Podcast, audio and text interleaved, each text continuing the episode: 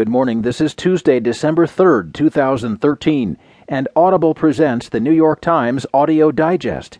Here's what's making news on the front page today Patients pay big for small procedures. Seeing the toll, schools revise zero tolerance. And train going 80 miles per hour before fatal derailment. In today's national headlines, a new wave of challenges to health law Bishops sued over policies on abortion at hospitals, and oxytocin stimulates social brain regions in autistic children.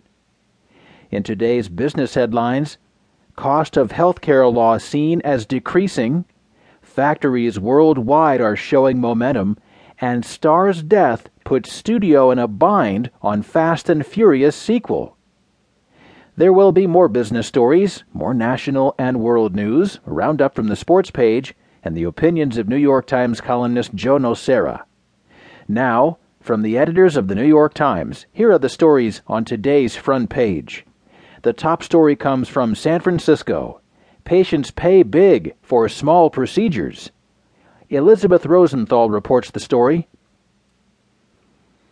With blood oozing from deep lacerations, two patients arrived at California Pacific Medical Center's emergency room. Deepika Singh, 26, had gashed her knee at a barbecue. Orla Roche, a rambunctious toddler on vacation with her family, had tumbled from a couch, splitting open her forehead. On a Saturday in May, the wounds were mended in under an hour. It was great. They had good DVDs. The staff couldn't have been nicer, said Emer Duffy, Orla's mother. Singh's three stitches cost $2,229.11. Orla's forehead was sealed with a dab of skin glue for $1,696. When I first saw the charge, I said, What could possibly have cost that much? recalled Singh. They billed for everything, every pill. In a medical system notorious for opaque finances and inflated bills, Nothing is more convoluted than hospital pricing, economists say. Hospital charges represent about a third of the $2.7 trillion annual United States healthcare bill, the biggest single segment, according to government statistics, and are the largest driver of medical inflation, a new study in the Journal of the American Medical Association found.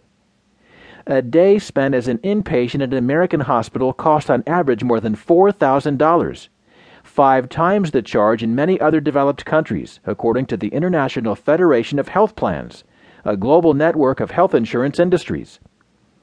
The most expensive hospitals charge more than $12,500 a day, and at many of them, including California Pacific Medical Center, emergency rooms are profit centers.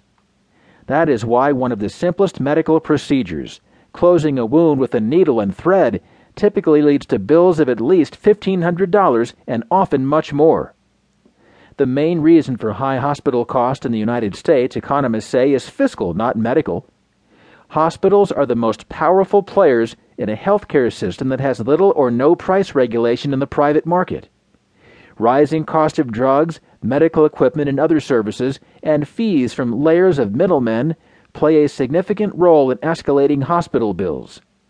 But mergers and consolidation have resulted in a couple of chains like Partners in Boston or Banner in Phoenix dominating many parts of the country, allowing them to command high prices from insurers and employers. Some health economists say that even though most hospitals are nonprofit, they nonetheless are often flush with revenue and guilty of unnecessary spending. Hospitals are self fueling, ever expanding machines said James Robinson, an economist and professor at the University of California, Berkeley.